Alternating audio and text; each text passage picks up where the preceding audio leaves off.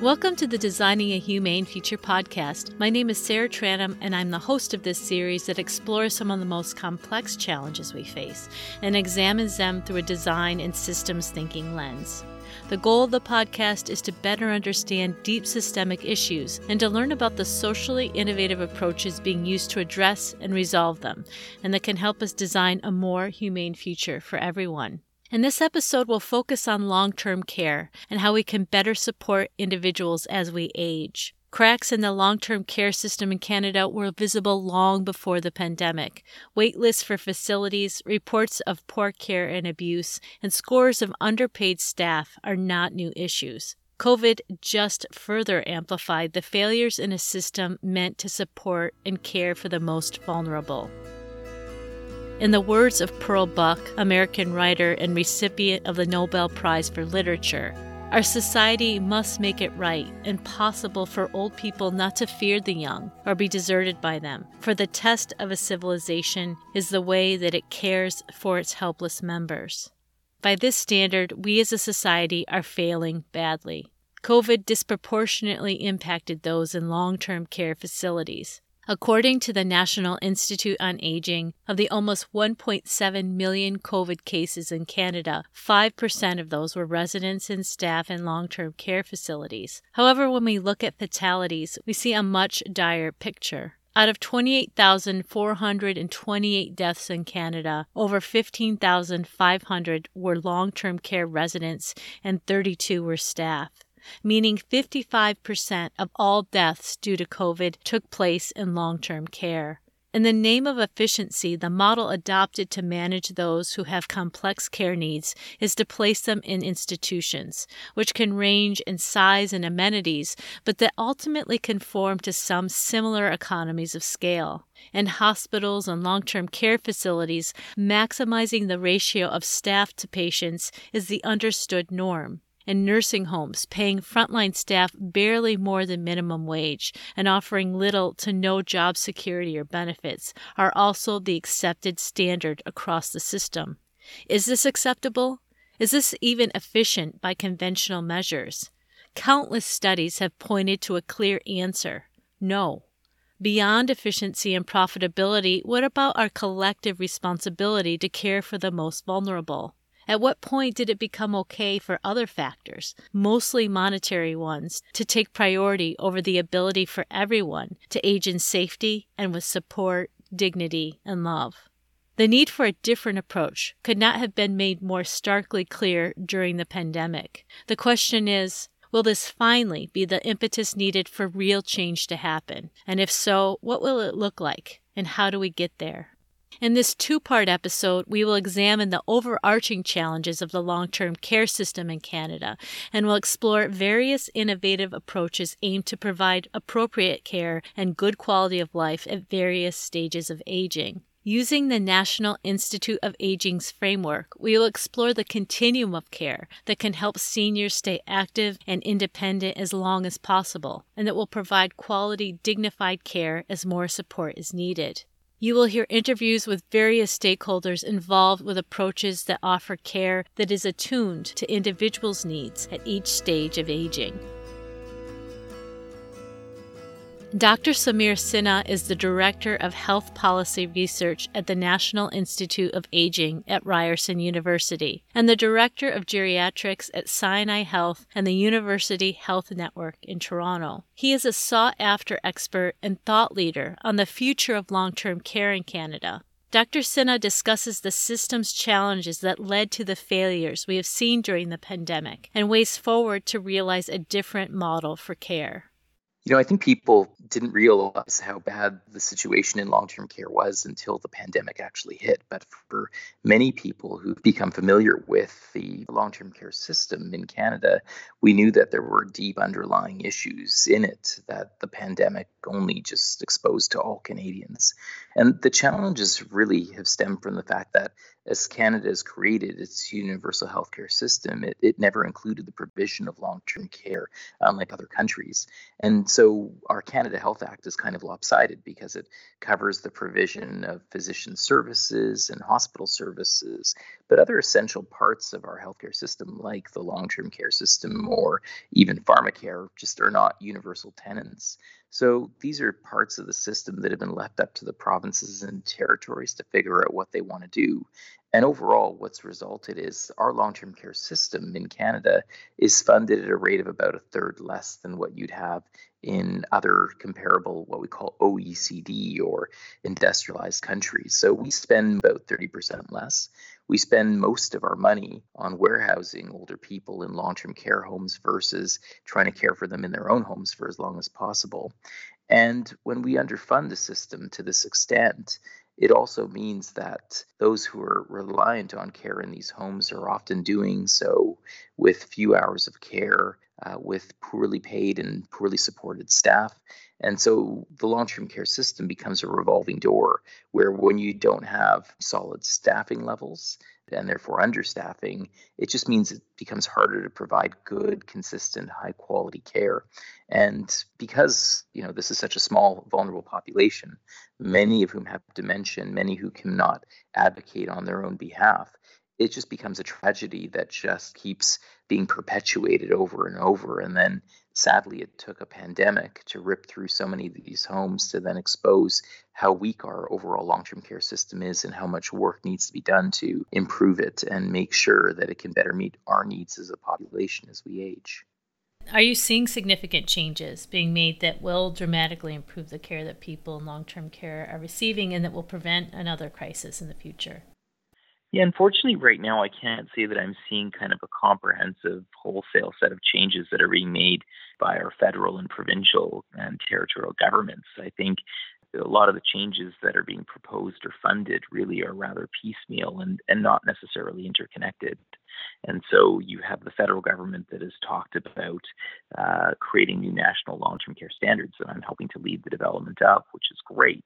Um, and their commitment to help implement those standards with, with a few billion dollars.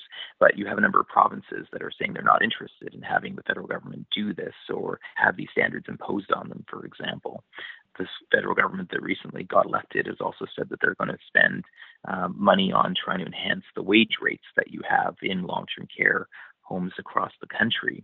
But if you look at places like Ontario, for example, they've been openly acknowledging that people working in these settings are not well paid. And so they fundamentally have given what we call temporary uh, pandemic pay increases. But they've just repeatedly renewed those increases, but not necessarily made them permanent.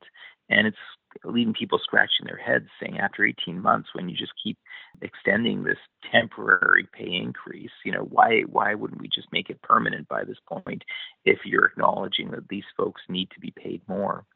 But even still it seems like our government is still reacting in many ways as opposed to saying how do we have a wholesale change around the way we provide long-term care because when when one of the members of parliament uh, actually said, "Look, if if we look at what the National Institute on Aging is proposing, by saying that we need to better pay uh, frontline workers uh, if we are going to provide at least four hours of care per day in, in homes across the country, if we're going to better support people with more home and community care services, and if we're going to fundamentally uh, make sure that we're spending uh, at the average level of other countries as opposed to kind of 30% below what other countries are spending, then you know, it really would cost us about $13.4 billion a year just to make up the gaps in, in the current long term care systems that we actually have right now, uh, just to meet the current demands that exist. But right now, I haven't really seen any province uh, or territory that really has said that here's how we're fundamentally going to improve our long term care system to be more pandemic proof moving forward. And what we're seeing already is that as this fourth wave unfolds the country, uh, we had only about 10 homes in outbreak uh, about uh, two months ago, and now we have over 200 all of a sudden. And so I, I, I don't really sense that there are um, major wholesale changes that are being made because A, I think people feel that it's not as politically convenient as, as it should to motivate them. And, and I think also that they're not interested in necessarily putting all this money into fixing a system that is so long neglected as well. You've authored many reports in your work with the National Institute on Aging that outlines the types of strategies needed to help people age safely and with dignity and a good quality of life. What are some of the approaches and programs that are missing from our current system or that need further development and funding to support seniors and caretakers? Well, right now in Canada, we, we point out that we spend about uh, a third less than the average OECD country in terms of the provision of long term care services for our population. And a disproportionate amount of what we spend, about 87 cents on every long term care dollar we spend in Canada, goes towards uh, institutionalizing people in more expensive long term care homes rather than providing more care for them to be able to stay in their own homes. We note that uh, from data that's a few years old now, we had at that point, over 430,000 Canadians with unmet home care needs, um, and over 40,000 people on long-term care nursing home waitlists. So fundamentally, you know, when we look to other countries that we think have done a much better job, uh, one country we point to is Denmark. They spend about twice as what Canada spends of its GDP on the provision of long-term care services, and two-thirds of what they spend actually goes in towards providing uh, more high-quality home and community care. Because fundamentally, if you can support people to live in their own homes safely and for longer, where they often want to be, uh, then all of a sudden you don't have this immense pressure on family caregivers. And by taking these steps, for example, Denmark actually, uh, they were able to close thousands of hospital beds because they didn't have people just living there waiting to go into a nursing home anymore. And they were able to avoid building any new nursing home beds over two decades. Again, they were providing more home and community care, which was really what was the missing ingredient. So these are the fundamental things we need to look to be doing in Canada in a more comprehensive way. And I think by taking some of these fundamental approaches, we would actually be able to have a much more sustainable system. Because the reality is, one of the reports that we did called the future costs of long term care, we know that uh, if we keep going the way we're doing with with our population continually aging as it is, that within 30 years we're going to have to triple the amount of funding we're spending on our long-term care system from 22 to 71 billion. And we know that that's going to represent about one fifth of all of our income tax revenue by that time. When you just have a plan to warehouse people as they need care in, in long term care homes that are necessarily well funded, when fundamentally providing high quality long term care in people's homes can often be done for a lot less cost because you don't actually have to spend money on infrastructure like building homes and building beds because most Canadians actually come with their own homes and their own beds. They just need someone to be able to help provide them the care that they might need as they age as well. So these are the fundamental things we need to look at. And for the, some of those people listening saying, oh, it's okay, well, I've got children and they'll look after me. One thing that we also point out is that in about 30 years' time, we're going to have one third less available family caregivers close at hand uh, because of declining birth rates and, and people living in more distant areas now. We know that because of these things, uh, we can't rely on families to pick up the slack. Uh, in fact, there is going to be just even more pressure put on government to fill in fill in the gaps, and that's just when it becomes even more costly. So these are some of the things that we need to really sit down and look at because other countries, I think, have approached this better and more systematically. And for many of us, we're hoping that this pandemic would actually motivate a wholesale change. I think a lot of us are worried that the deaths of over 15,000 people in our long term care homes, if that doesn't motivate a wholesale change of our long term care system, I don't really know what will. What does the ideal system look like, in your opinion, that will support the growing and evolving needs of Canada's aging population? And what's needed to get us there? I think the, the ideal system overall is one where I think that we're focused uh, both the preventative and responsive kind of system. The preventative one is one where we try and promote healthy aging. We find ways to help people stay more healthy and independent in their own homes for as long as possible. And so, for example, in Denmark, when you turn 75, you'll get a visit from a public health nurse, for example, um, who will kind of visit you at home, talk to you about kind of you know how you're planning to age and and what there might be in terms of local services and supports that you may be able to access um, so proactively so that things don't get worse um, and force you um, to need more care and, and other things. So it's it's about taking a preventative approach and looking at kind of ways in which we can provide more ways to support people in their own homes and communities. Is making sure that we have more home and community care services available. Because again, when we have 430,000 Canadians with unmet home care needs, it's telling us we're not providing enough support to older people and their families in order to make staying at home um, a reasonable and more cost effective option. And then it's making sure that when we have people who do need to fundamentally go into a long term care home to receive their care, that they're appropriately funded and, and, and staffed so that people can receive the support they need. It's about looking at the entire um, continuum and, and how we can be as proactive as possible. Because fundamentally, in the end, people want to age in their own homes for as long as possible, and people want to stay as healthy and independent as they can. So why not be proactive and, and give people the supports that they can access early so that they can they can stay healthy and well for longer as well. What advice would you give to those navigating care and support options for themselves or their loved ones now and who are planning for the future? Yeah, it's tough, right? I won't say that it's it's easy right now, but I would say we know that a lot of people don't think about their futures. They don't think about the care that they may want or need, and so they don't adequately prepare or make sure that they're they're preparing for um, what that future might actually look like. And so I think these are some of the things that many people don't participate in what we call advanced care planning. Um, they don't necessarily think about the fact that you know if you hit 65 years of age you're likely to live at least 20 more years ahead of you. And while the majority of those years are going to be relatively good health, not all of them will be. Uh, how do we start thinking about our futures and what we might want to aspire to? And then how do we start working with families and friends and ourselves to better prepare us, you know, as we age? What can we do individually and collectively to catalyze change and be part of the solution to redesigning a more humane approach to aging and to long term care? I think what gives me a lot of hope is the fact that right now our aging population is our fastest growing demographic. Uh, so right now, 18% of Canadians are 65 or better, as I like to say, um, and they're they have an 80% voting rate as well.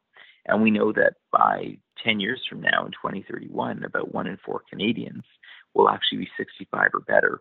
And this is a very powerful growing group of voters. And I think increasingly now, and I've seen this over the last decade, issues around long term care and home care are now becoming ones that we're talking about more and more during election campaigns and, and, these issues. And so I think fundamentally, as people realize that healthy aging also promotes good economic productivity, that when you have caregivers that many of whom are also working, when you have caregivers that are better supported, they're more likely to stay in their jobs longer and they're more likely to remain what we call economically productive.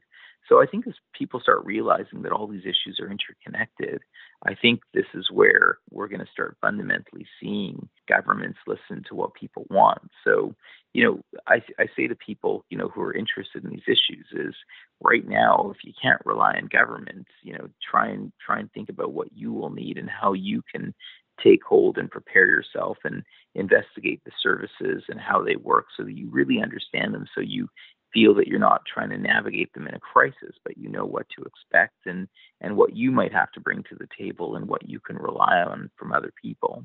But more fundamentally, you know, I always tell people I want them to get involved and think about these issues and how they can more appropriately advocate for change. Because the number one job of any politician is to get reelected. And if you tell them that, you know, in order for you to get my vote, I need you to start thinking about these issues and helping to support me better, you know, better age and place in the places of my choice. This is when politicians start listening to those issues, and this is why I've been heartened over the last 10 years to see an increasing focus on a number of these issues for people uh, to really consider moving things forward over time.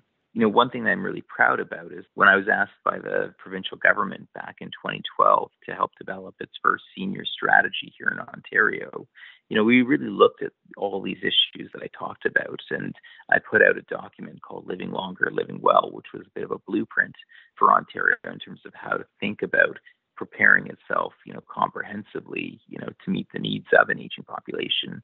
And we saw some, you know, good opportunities and initiatives created, more preventative models of care, like community paramedicine programs, for example, um, or free exercise and falls prevention classes to really help people stay healthy and well and, and be more proactive in their approaches to care. But the other fundamental thing was I challenged Ontario to try and recreate what we call the Denmark effect and and that was really by seeing a, an annual 5% increase in the home and community care budget between 2011 and 2018. What we saw fundamentally was that we were able to, by increasing our spending on home and community care in Ontario, we were able to fundamentally improve the amount of home care that was available so that more people that were what we call long term care eligible were now able to stay in their own homes in essence, by improving our funding in the home and community care system, we were able to literally provide 30,000 more people uh, long-term care equivalent care in their own homes. And and so it really, you know, was clear evidence that these things that I'm talking about, these changes that other countries have done, are also possible in Canada. And we've seen that we can actually start shifting the needle when we start focusing our energy onto it. But I think more recently, I think the you know the government in Ontario has changed um, its viewpoint and really decided to not continue that acceleration in the home and community care budget, but rather, you know, focus on building 30,000 new nursing home beds and redeveloping 30,000 that are in needs of redevelopment and that's going to come at a cost of between 12 to 16 billion dollars alone just by investing in infrastructure as opposed to and that's not including even the day-to-day care costs for all these people who are going to be living in these settings. So when we know that providing care in a long-term care home is twice the cost of providing more intensive long-term care equivalent care at home in a person's own home i think we need to again realize that we've shown that the right investments in the right place can make an enormous difference. So I'm hoping that people realize that we've actually created many of the solutions in our own backyard. The question is, we need to remind ourselves that it is possible and that this is a way that we have to kind of reconsider moving towards again if we're going to create a fundamentally sustainable and appropriate long term care system overall.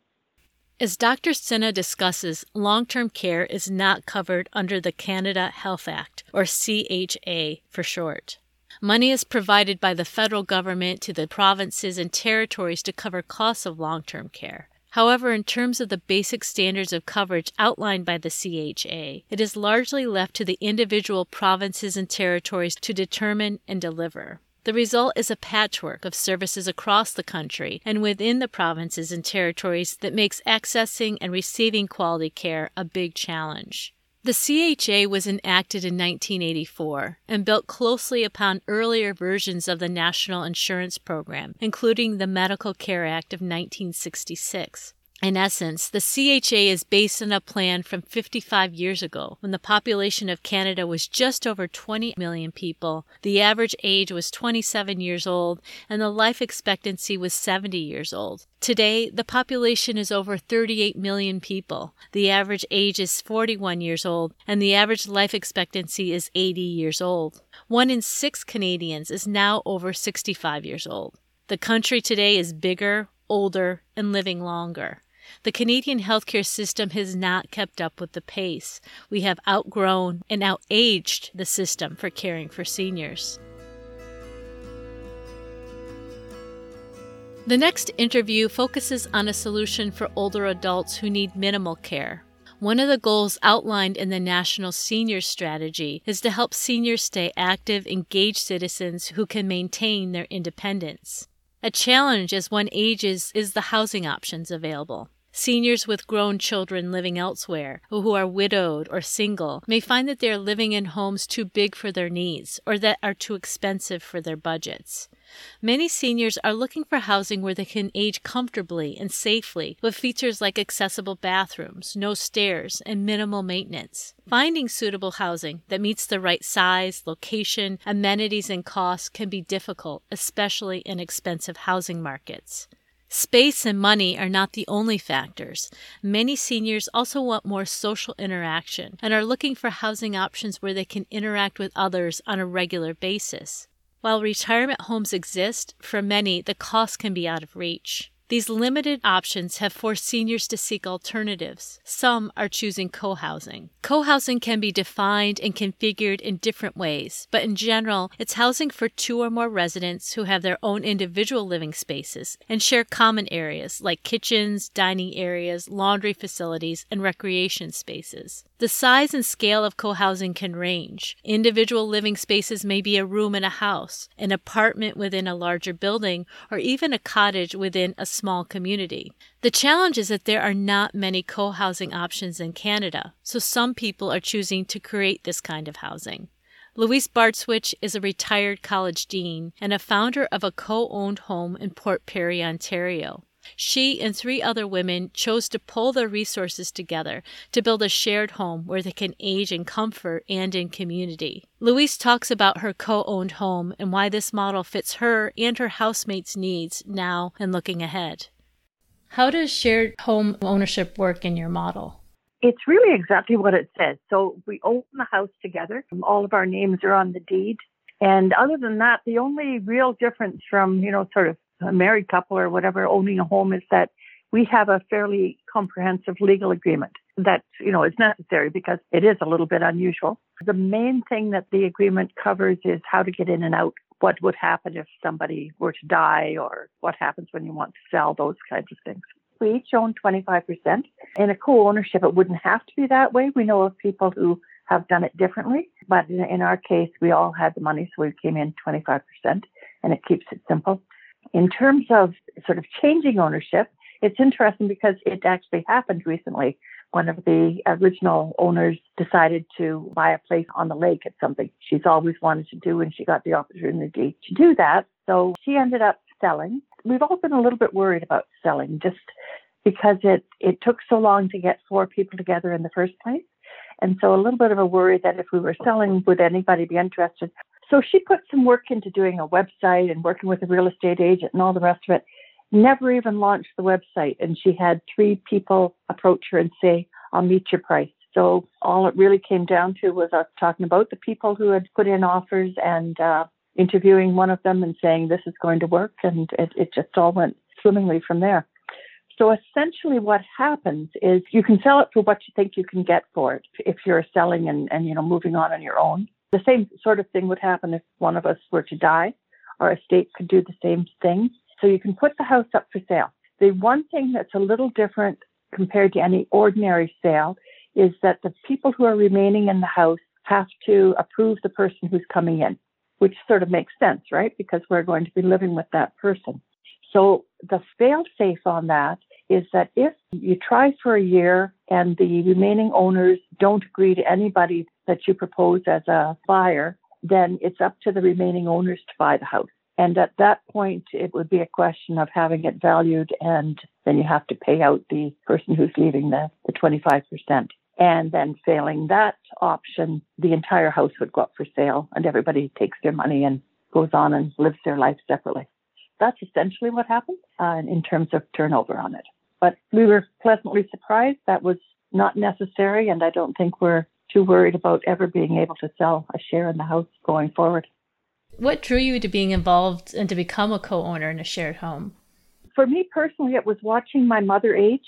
Um, she had gone into a retirement home and then, uh, you know, eventually moved on to a nursing home and so on. She really liked the retirement home. It worked really well for her. Uh, she liked the social life and so on. I knew it wasn't going to appeal to me. There were a whole lot of things that really kind of bothered me about it. The biggest one probably being lack of control. But at one point, we moved my mother from a, a retirement home in Sudbury to one down here in Port Perry. And I did some research at that time. One of the questions was, show me how much the prices have gone up every year for the last five years. And it was pretty much a, a 3% increase every year. Well, at that point, I was probably 60 and maybe a little younger even. And I was sort of doing the math and figuring out how much a, a retirement home would cost at the time that I thought I would want one, which might be, you know, 75 or, or 80, and realized that I just didn't have that kind of money, or at least I, I wouldn't have that kind of money unless I knew I was going to die very quickly because I would have, you know, run through all of my savings. So I realized a retirement home wasn't an option for me, even if I wanted to. There are other options. I could have lived with my kids. They'd be willing to take me, but I, I wouldn't do that to them. I don't think it's a great option. So Martha and I actually started looking at what are some of the other alternatives. And she was already sharing a house with her mother. So that kind of opened that door for us in terms of thinking about shared living. And we started just kind of running the numbers, doing the math, and figured out that, wow, this is a, a pretty inexpensive way to finance your own aging. And um, at the same time, it has the added benefits, of course, of solving some of the other problems, the safety issues, the social issues, um, you know, those types of things.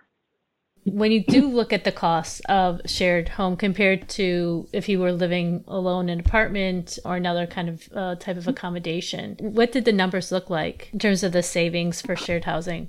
It, of course, is going to depend on the kind of house you have and, you know, the size of it, what things you decide to pay for, and all the rest of it.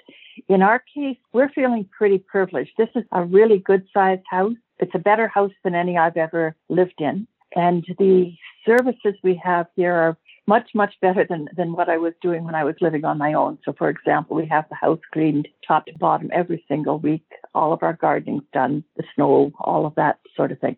But I moved from my own house to this house, and it cost me less to live in this house than it did to run the house that I was living on my own.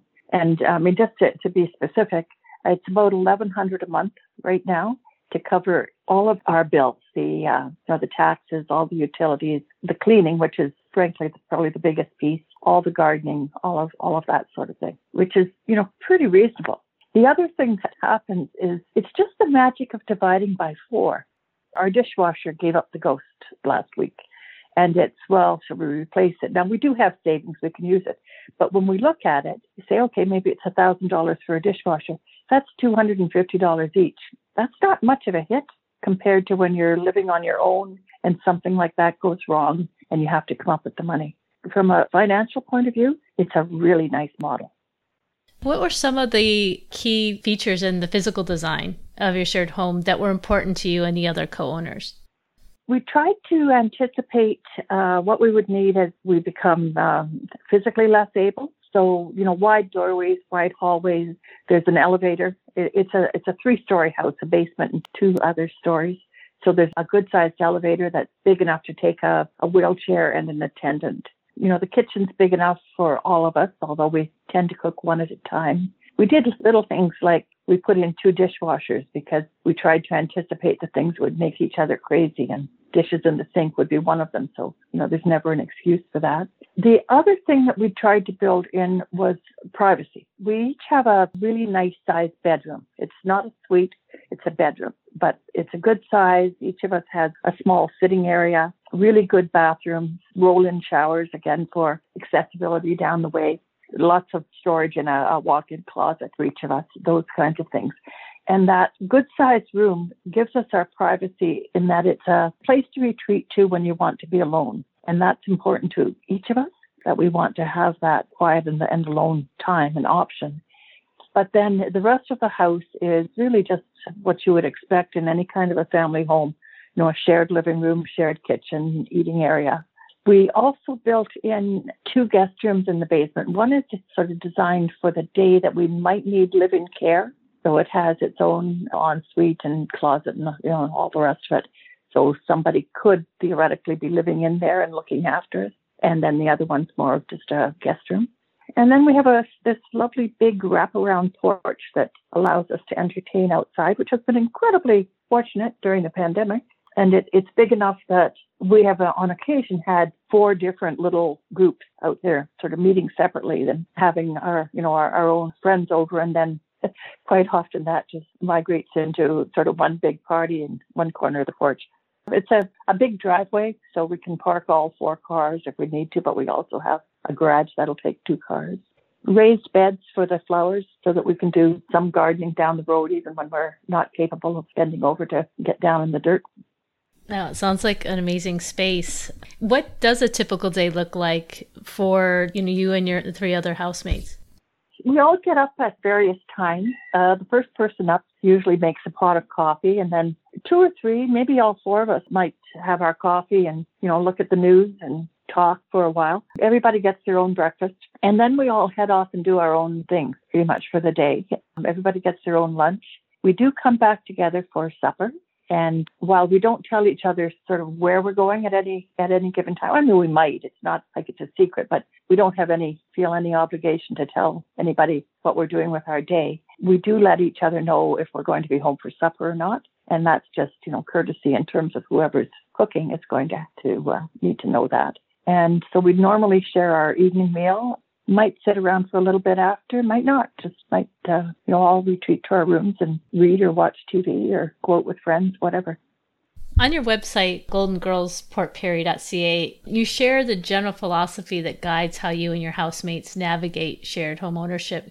Can you talk a bit about this philosophy? We recognized coming together that there would be irritants, much as there are in any family for that matter. So we agreed early on that we would have open and honest communication, that we would be direct, uh, that nobody got to um, go into a snit and, and, you know, feel bad for several days. If you have an issue, you're expected to air it and try to deal with it when it's a small problem before it becomes a big one. So we do that. When we designed the home and, and thought about what we were going to pay for, we did, as I said earlier, try to think of the things that would be irritants so that's the reason that we have professional cleaners come in every week. Nobody wanted to get into that situation where you said, you know, well, she cleaned the bathroom, but she didn't do it to my standard. We just didn't want to get into that kind of mess. So we decided it was better to just hire somebody professionally and have it done. And frankly, we were pretty cool with that. It's pretty nice to have that service. Same thing with the two dishwashers. And then other than that, you know, there are things taking out the garbage and so on. Well, we do that, but we kind of all pitch in and everybody helps and whoever's around deals with it. Uh, some of that may change as we get older. We may need more help. And we did talk right from the outset about the fact that our needs are going to change. Our plan really is to, it's not just to age in place, but it's to die in place. If everything works out well, none of us will leave here, you know, until we're going out in a box.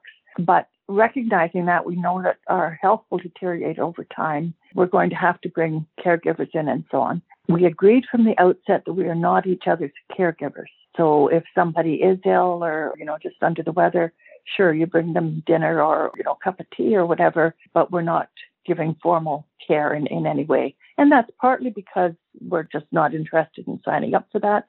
And secondly, you know, we're all aging at the same rate. So chances are it wouldn't even be physically possible if we did want to do that. So the agreement is that as you do get older and if you need extra care, then you pay for that care. You bring somebody in and uh, that person gives care within the home. Our hope is that as we reach that stage, it, it's possible that maybe two of us will need care at the same time, in which case, again, that's going to be a shared expense and that's going to help in terms of keeping us in the home longer. What was one of the biggest obstacles to bringing this idea of co-housing to fruition? Just finding four people was the was the biggest thing. We had lots of people that really, really thought it was a great idea, would be really interested, and when it would come right down to it, and you know, put some money on the table, they would back out. The typical thing we would hear is, "I really want to do it, but I just don't think I want to do it yet. I'm not ready yet," which is pretty interesting because one of the things we all found out as we made this transition is that any move is hard. Downsizing's really hard, particularly if it's your first time doing it. One of us was downsizing for the first time in her life, and it was massive for her. It was really, really difficult. And as you get older, that's just going to get harder. I'm not sure that I could do it today, you know, frankly. And I'm, I mean, I'm, I'm just 70, but even so, it's, it's a big change. I, I'm glad I did it five years ago. And, you know, I felt physically able to do it. I, I felt kind of mentally able to make the adjustment. you don't want to wait too long to do this. So it was bizarre that, that people kind of looked at it that way and, and talked about, well, maybe when I'm 85. Well, you know what? You're not going to do it when you're 85. It's just not going to happen. So that was the toughest thing. The second thing was actually finding the property, um, and we got really lucky there. We live right in downtown Port Perry. Port Perry is a very small town, but it's a nice little town. It's got plenty of shops. You know, we're two blocks from the bank, from the grocery store. And knowing that down the road, you know, you reach a time when you can't drive, being able to walk to things is really important. It's also, uh, we're finding it's really nice to be living in an area where there's a lot going on around us. So it's much more interesting living here for me than it was when I was living in a subdivision. You know, it was, it was nice and quiet, but really there wasn't much going on. And I think as we get older, that's going to become more and more important. It's lovely to sit out on the porch and see people walk by and we, we chat to them as they, you know, people are probably saying cross the street, avoid the old ladies, but, but it's really lovely to have people stop and we'll, we'll chat and they're standing on the sidewalk and, and, you know, we talk about what's going on in town or where they're going and it, it's lovely. So having the right location, I think, would probably be the second big issue after finding the right people. You've talked about a few of the things that are, you know, really lovely aspects yeah. of, of living there, but what's one of your favorite aspects of living in a shared home? Um, I, I really like not having the the entire burden of the house on myself. So it, it's nice to be able to share problems when they come up. Shortly after we moved in here, water started gushing down from the ceiling in Bev's room when we're staring at this water coming down, we all run, we get buckets, all the rest of it, call, find somebody to come in and, and take a look at it. When it was finished, it was, it dealt with it all. I thought, you know what? I don't think my pulse increased one bit through that entire episode. And what it was, it was that it was shared. So it wasn't my panic. There were four of us. We were going to deal with it. There were other people to talk to. That's really nice the more mundane piece of that is just that if you don't want to do very much around here, boy, you don't have to because things are looked after. You know, if you go away on holidays, you walk away and know somebody else is going to water the plants. It's a really nice way to, to live. You don't need to worry about your house at all. And yet at the same time, you have a home and it feels like a home and, and, and it has all those benefits of a, of a regular home. So that's that's probably one of the nicest things about it. And it is nice to hear other voices in the house. It, it really is.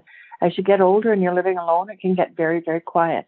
It's nice to have some other voices around and to be able to talk to people when you want to, but maybe just sit in my room and watch TV and know there are other people in the house. That's a that's a pretty nice feeling too. This gives me a lot of peace of mind in that I know I'm not leaving a mess for my kids to deal with. When I do die, this is going to be pretty simple there's next to nothing of mine that has to come out of here. It's kind of what's in my room. I've already done the downsizing pretty much. Um, you know, I, when I lost my spouse, it took me two years to clean out the garage. Like really, I, I, I'm not leaving that kind of a mess for anybody. So that's really nice to know that things are kind of tidied up, and uh, and that's that's comforting. What advice would you give to others who are considering shared home ownership as part of their plan to age in place? The sooner you do it, the better. I think actually married couples should consider it. It would be a very kind thing to do for a spouse, you know, to, to get yourself set up so that you're already living in a shared environment. There's nothing that says couples couldn't do this. And then certainly when, when the time comes that one of you is alone, boy, it sure would have been easier to come back to a shared house than it was to go back to a, a house where I was living alone. That would have been nice. So do it early. Pick your roommates carefully but you don't have to be best friends. Might be better if you're not, because I think one of the things that makes it work here is that we do live fairly independently. We aren't trying to be each other's best friends. If I go out to a, movie, I don't feel I have to invite everybody else in the house to go. And I think having that kind of independence is helpful. But, you know, think through what it is that's important to you. Have those discussions with your potential housemates and uh, really talk it out ahead of time try to do some scenario planning. Think about what does Christmas look like? What does a day look like? What are your expectations when you get up in the morning? You know, all of those kinds of things. A lot of a lot of talking ahead of time before you before you commit, and then get a good legal agreement. Of course, Co housing can prove difficult due to zoning bylaws that may categorize it as a rooming house or other housing uses that are prohibited. Legislation put forth in 2019 called the Golden Girls Act aims to make it easier for seniors to create co housing. The act, named after Louise and her housemates, highlights the need for more housing options and the current barriers that exist for more co housing to be developed. Louise and her fellow co owners created a website that provides more information about their co ownership housing model and offers tips to others considering co housing. You can find it at goldengirlsportperry.ca. The next interview examines an example of an innovative approach for adults with moderately complex care needs. An integral part of supporting older adults to continue living safely in their homes is ensuring that they have access to the services they need. This is particularly challenging in rural areas where care can be more limited and requires more travel. There are several initiatives that provide home care in Canada. One innovative example is the Community Paramedicine Program. These programs utilize the existing trained emergency medical personnel like paramedics in rural areas to provide primary health care for people who may have a difficult time going outside the home to see a doctor. This approach has been shown to reduce healthcare costs and decrease the number of emergency room visits by patients. The paramedics not only provide preventative care, but also serve as an important social connection for many seniors living alone in more isolated communities.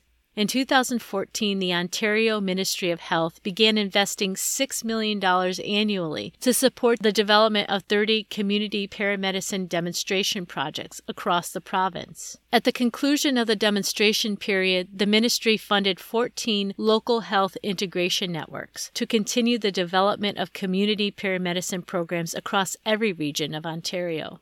J.C. Gilbert is the Deputy Chief in charge of operations at the County of Simcoe Paramedic Services, which includes the Community Paramedicine Program. J.C. talks about the Community Paramedicine Program's aims and its roles in the overall healthcare system. How does the Community Paramedicine Program work, and what are the services that are provided by the paramedics in this program? Community Paramedicine Program is in about its fifth year of existence in its formal manner. Uh, we've been dabbling in community paramedicine for some time before that, and we really have a, a, number of arms that we include in our program. The most general arm that we, we operate through is our referral program. This is a place where all of our frontline paramedics, when they're out doing uh, emergency calls, will always have an opportunity to refer people to other community aides. So when they're in people's homes and helping them manage their situation that we're been called for, they may notice some trip hazards or some missing community aids uh, that we can find through either, you know, 211 Ontario to help with different disability situations, family supports, certain specific crisis situations that they're working through and long-term healthcare matters that can be assisted by, you know, a home care situation or something like that. So we'll make those referrals on a regular basis, uh, and we follow up with 211 Ontario to make sure that, uh, you know, our referrals are are making their way through the system and that we're actually being able to help people. So we see a lot of improvement in the system in that way. But I think our biggest and most overt part of the program that's a little bit outside of the box from what you would expect from a paramedic service as our, our chronic disease home visit program. So that program really targets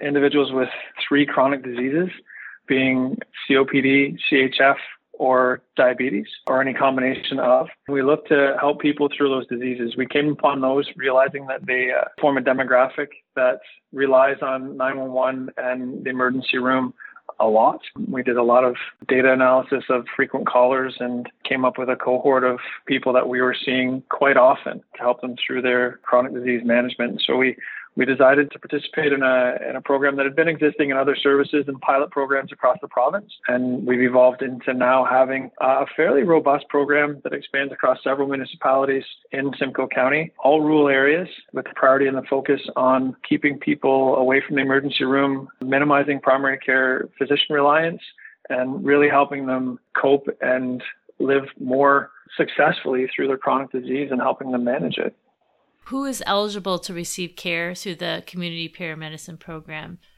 Up until recently, We were a little bit restricted by geography. We're working with a couple of family health teams that were happy to be in the program with us. They were really focused in three or four of our fairly northern municipalities.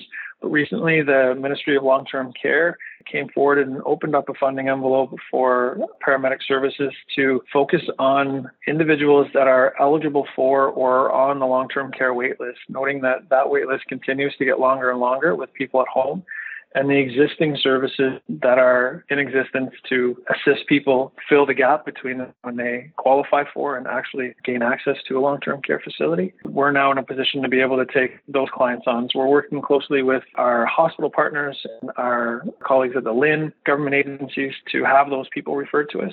So as far as qualifying barriers, generally we're looking at individuals with chronic disease management However, for a certain cohort there, one part of our program looks specifically at those who are either eligible for or soon to be eligible for the long-term care waitlist as well. We don't put any sort of age limits on it. We don't try to identify anybody that's at a certain stage in their illness. They could be coping well already and we just want to help maintain that. Or they could be having a really tough time and we want to improve that. So, anyone who's eligible for it or is now on a wait list for long term care, are they able to get this type of primary care at home? Or is there also a wait list for being able to be part of the community paramedicine program? So in the county of Simcoe here, we don't have a wait list per se yet. We're um, we're seeing the referrals trickle through. We're a really new program. We're really spending a lot of time focusing on helping educate primary care physicians and other agencies and how we can help their system. That we're not trying to duplicate service. That's really important to understand. Is we're not looking to replace or overtake the existing system that is currently supporting people. We really want to be an aid in filling the gap we can be quite nimble. We can be quite robust and able to to identify any sort of a, an absence of service or a gap in the system and be agile enough to help fill that void, whether it be temporary when you look at individuals who are waiting for placement in long-term care or longer term when you take a look at folks that do wish to just stay at home. They aren't looking to get into long-term care. They want to stay at home. They want to age at home happily and we can help them do that as well. What does a typical day look like for a paramedic in the community paramedicine program and sort of the type of care and interaction that they have with the clients that they're seeing? That's a, that's a really great question. Our um, paramedics are used to a very responsive, very emergency based system. So when we see people transitioning into our community paramedicine program, it's, more of a, a, relaxed view. So we tend to have people that are looking to expand their, their knowledge and their focus and have a, a keen interest in assisting in long-term healthcare management versus, you know, the standard 911 is we're in and out of somebody's life in about an hour and a half. These are people that we're going to have an ongoing relationship with. Uh, the typical day, a community paramedic come in and they'll they'll have a schedule of visits for the day. That could be anywhere from one or two in a day to three or four in a day to go and head into people's homes. We do a number of different things for the folks. We we do an initial general assessment of their overall health and well-being, understand how they're coping and dealing with their various ailments and illnesses. We help provide them education on how to better cope and how to, to manage things make some general observations with some reconciliation. We'll take a look. You never know when people are seeing different doctors and different specialists. There's some overlapping there. So we'll get a look at things. In cases where it's required, we do point of care blood work for people. And we can also respond to some of the more urgent needs for them. So if we come upon somebody who, you know, in a routine visit, we're noticing, you know, maybe they're running a bit of a fever, not been feeling well, we'll do some evaluation assessment. We can do some short term antibiotic prescription if that's necessary. We have direct contact with their primary care physicians in most cases, so we can consult there about what's best for them without having to take them out of the home. So we'll go through three or four visits, maybe a day. There's others that we'll do phone follow up with that may not require uh, an in person visit. We'll do some phone follow up to check in on some folks and then we'll also be looking at intaking more people into the program. So we'll do some initial phone contact with people that have never been a part of the program and help them understand what it is and establish a first primary visit for those folks as well. So it's uh, it's a lot of things. It's not just a simple ambulance service anymore. We we don't just take the 911 calls, respond, and, and take people to hospital with this program, we're fairly nimble in our, our ability to do everything from review potential clients in documentation form right through to phone and in-person uh, visits. Once the person's visit list is, is all wrapped up for the day, that's when they'll start reviewing their cases, ensuring that we've got appointments booked for people on a regular schedule and that we're seeing anybody that needs to see us sooner than later and making that plan for people going forward. What are some of the benefits and positive outcomes for patients that have been observed through the community paramedicine program? The information we have shows that we have a, a positive impact on people's overall well being, and that's really important. But from a numbers perspective, we see reduced emergency calls, uh, reduced frequency into primary care for issues. So we're seeing people able to cope with their illness much better at home for example, a case study, a, senior female with multiple chronic diseases, including, you know, pulmonary fibrosis, some hypertension, history of a stroke, some depression, anxiety, some arthritis, and a routine home visit, paramedic would then maybe reveal that individual might be a little bit short of breath on, on exertion with an increased productive cough, making it then progress and seeing that individual having difficulty sleeping uh, on her back because of that shortness of breath. You know, we'll have an auscultation of the chest, see what that finds. In this case study, the individual was actually considering uh, a consult for MAIDS, medical assistance in dying, feeling that their illness had progressed to a point where that was their only option. Assessment by the paramedic and a phone consultation with the primary care physician. We were able to get a prescription prescribed, leaves uh, about a, a three or four days worth of medication for the individual until the pharmacy could then the full prescription. And after our three and seven day follow up, the patient's conditions improved and has fully recovered from that exacerbation of a, of a respiratory illness. So, on one hand, somebody's seeing there being no option but the intervention of a community paramedic over the course of a week. We fully absolved an issue. We've kept them at home. We've not relied on the hospital emergency room based system, made them comfortable in their home. And throughout that, some education and assistance to see this coming so it doesn't get to that point again in the future. How has the program been received by paramedics participating in the community paramedicine program? They want more and more every time we turn the corner. The, the paramedics that we have recruited in the program tend to be our more experienced paramedics, ones that have been looking for an opportunity and uh, are able to see the gaps in the system. So they're quite engaged with helping the individuals and see the benefit of it. Every time I have a conversation with one of our CPs, they tell us about how excited they are to be working in this environment and always have a story where they've made such a positive impact on people. And it really makes them feel great giving back, helping more within their community, uh, and being in a bit of a different role than maybe what they had signed up for in the first place. I wonder if you can talk more about caring for someone in their home versus a more traditional GP's visit in their office. You know, with a traditional doctor's visits, uh, you're generally in and out 10, 15 minutes. We're able to, to really have more lengthy conversations. Average visit lasts a good 35, 45 minutes or longer. We build into our system to be able to stay as long as we need to to satisfy the needs of that individual an initial visit or a first visit with someone can last upwards of two hours. So we really do get to know them, and paramedics are met at the door with smiles. Everybody is, is really excited to see us when we're coming. I have to manage that sometimes. They're looking for us to come more often than we really need to. But you know, we, we'll spend as much time as we need to with the client to make sure that we get through to their needs on each and every visit. And as those needs change, our focus evolves. It's not the traditional issue and response, we really get into good conversation and, and spend some quality time with those individuals to make sure that they may not even be aware of an issue that's taking place. We may have to observe it and really use those skills in communication and investigation into that healthcare situation to help them realize that they do have a need that we can either help with or refer them to those that could. We've seen challenges in the healthcare system for seniors, especially in long term care, magnified during the pandemic. What's the role of the community paramedicine program in helping to resolve the systemic issues related to providing quality care and the needed supports for people as they age?